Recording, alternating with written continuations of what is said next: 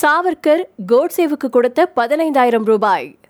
காந்தி கொலையில் இவருக்கும் பங்கு உள்ளதா?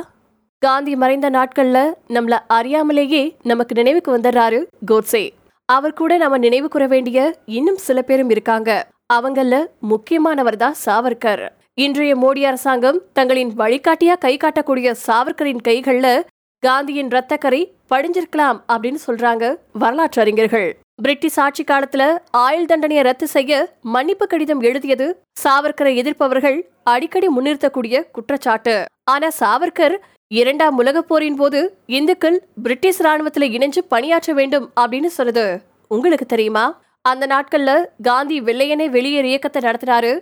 சுபாஷ் சந்திரபோஸ் ஆசாத் ஹிந்த் ஃபெலஸ் மூலம் காலனி ஆதிக்கத்தை எதிர்த்து வந்தாரு. முஸ்லிம் எதிர்ப்பு தீவிரவாதத்தை ஏற்றிருந்த சாவர்கர் பழிவாங்கும் நடவடிக்கையா? முஸ்லிம் பெண்களை பாலியல் வன்கொடுமை செய்யறத கூட ஆதரிச்சதா சொல்லப்பட்டிருக்கு. ஒரு இந்திய குடிமகனால கூட மன்னிக்க முடியாத குற்றமான காந்தி கொலையில சாவர்கருக்கும் தொடர்பு இருக்கிறது இது எல்லாத்துக்குமே மேலானது.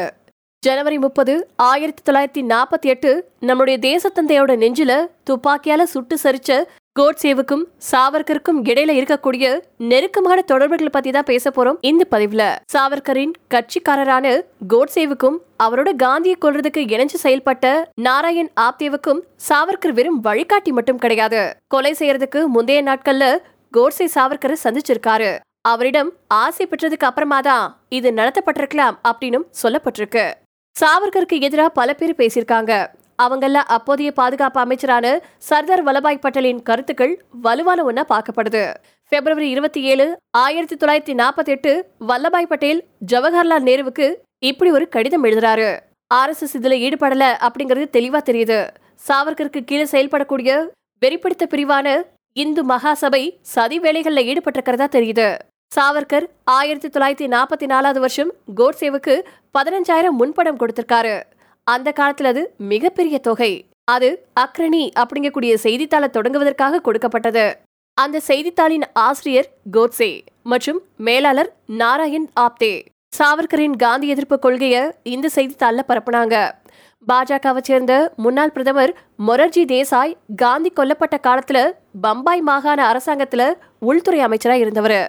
அந்த சமயத்துல அவருடைய நெருங்கிய வட்டாரத்தை சேர்ந்தவங்க கிட்ட சாவர்கர் தான் இந்த சதிக்கு பின்னாடி இருந்திருக்காரு அப்படின்னு சொல்லியிருக்கிறதா என்டிடிவி தளம் சொல்லுது. காந்தியை கொலை செய்வதற்கான முயற்சி ஏற்கனவே ஒரு முறை நடந்திருக்கு.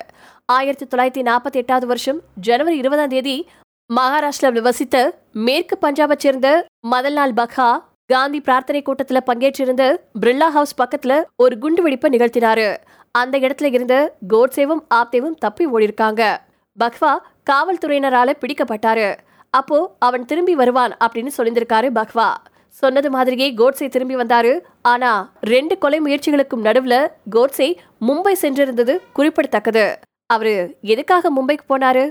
காந்தி மரணம் குறித்து அவருடைய பேரரான துஷார் காந்தி எழுதின ஆயிரம் பக்க புத்தகத்தின்படி காந்தி கொலை திட்டத்தை செயல்படுத்துறதுக்கு முன்னாடியே ஜனவரி பதினேழாம் தேதி கோட்ஸே சாவர்கரை சந்திச்சிருக்காரு. காந்தி கொலை வழக்குல குற்றம் சாட்டப்பட்டிருந்த சாவர்கர் தான் ஒரு வருஷத்துக்கு மேலா கோட்ஸே மற்றும் ஆப்தேவை சந்திக்கவே இல்லை அப்படின்னு வாதாடி இருக்காரு ஆனா அது உண்மை கிடையாது.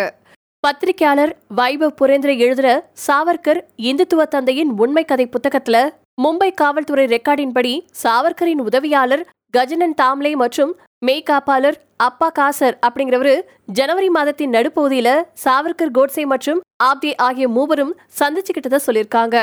மேலும் ஜனவரி இருபத்தி மூணுல இருந்து இருபத்தி நாலாம் தேதி வரைக்கும் மீண்டும் சந்திச்சு அரை மணி நேரம் உரையாடினதாகவும் தெரிவிச்சிருக்காங்க. இப்படி இவ்வளவு வலுவான ஆதாரங்கள் இருந்தும் காந்தி கொலை வழக்குல இருந்து கோட்ஸே விடுவிக்கப்பட்டது புதிரானதாவே இருக்கு.